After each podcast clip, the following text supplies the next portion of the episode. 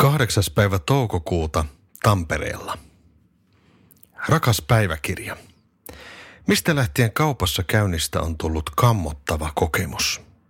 Vastaus on pari kuukautta sitten. Yleensähän kaupassa käynti ja shoppailu mielletään positiiviseksi asiaksi.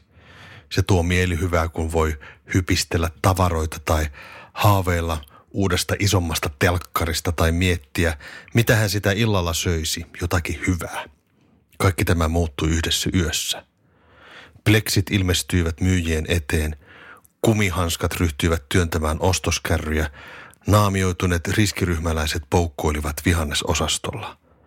Kaikkialla ryhtyi kuulumaan pehmeä ääninen kuulutus. Pyydämme kaikkia huolehtimaan käsihygieniasta ennen kauppaan tuloa ja sen jälkeen. Pidä turvaväli muihin asiakkaisiin ja henkilökuntaan.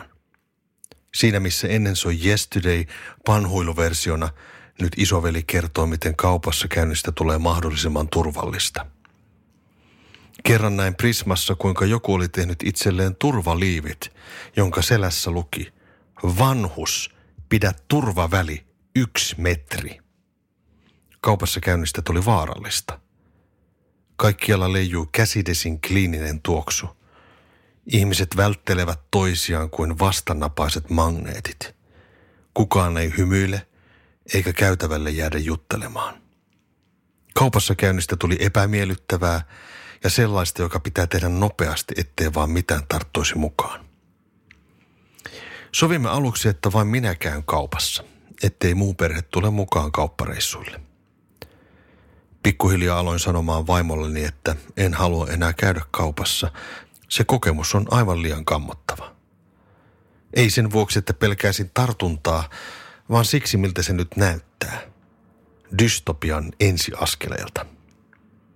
Päätimme siirtyä verkkotilaukseen. Ruot noukkii joku puolestamme ja tuo kotiovelle. Aina kun ruokalähetys saapuu, on meidän perheessämme juhlapäivä. Jokainen osallistuu tavaroiden kaappiin laittamiseen – Jokainen osallistuu kauppalistan tekemiseen ja sitä päivää odotetaan, kun ovikello soi. Kaupassa käynnistä tuli jälleen yhteinen ilon hetki.